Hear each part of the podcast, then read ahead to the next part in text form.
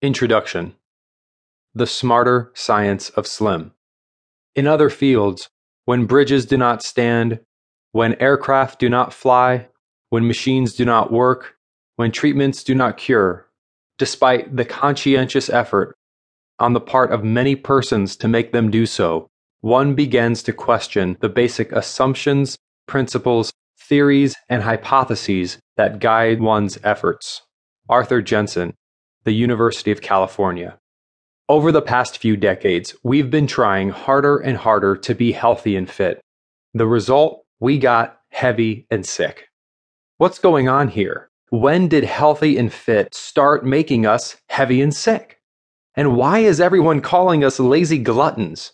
If a doctor prescribes us a medication and it makes us worse, is that our fault? No. However, it is up to us to stop taking it and to find a new doctor. Similarly, if an architect builds us a house and it crumbles, is that our fault? No, but we'd better find a good contractor who knows how to build something solid and safe. We have to apply the same logic to health and fitness. We've received so much contradictory, damaging advice over the years, often resulting in frustration and extra pounds. It's high time for us to make a better choice. But what other option do we have than the decades old calorie counting approach? I have good news and bad news.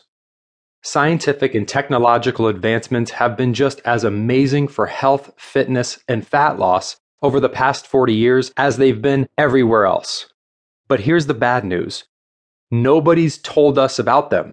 The field of modern nutrition and exercise science has provided a proven alternative, and it does not involve complex calorie counting, confusing workout routines, or other gimmicks we can think about the modern approach to avoiding obesity and diabetes as we would the modern approach to avoiding lung cancer. No need to track breaths in and breaths out. Just enjoy clean air. Don't avoid everything.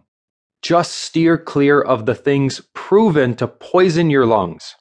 Similarly, no need to track calories in and calories out just enjoy so much delicious, healthful, what I call sane food that you're too full for the insane foods that poison your body. We've gotten worse while trying harder because we've been written a bad prescription and given a faulty blueprint. The traditional approach to health and fitness is like attempting to avoid lung cancer by smoking shorter cigarettes and jogging. We're still destroying our respiratory system, albeit more slowly, and even some well intentioned jogging cannot undo that damage. Likewise, eating less of a traditional diet and doing more traditional exercise does not prevent obesity and diabetes. It may delay them, but the diet still destroys our metabolic system, albeit more slowly, and the exercise does not undo that damage. Fortunately, we have the solution we can use simple and proven science to make healthy actually healthy again. New heading We can live better. Starting in the 1970s, diet and nutrition experts reduced food and exercise down to a lowest common denominator calories. They told us that we just need to eat fewer calories and exercise more to burn them off. It doesn't matter what we eat. There are no bad foods, they said only bad quantities, everything in moderation.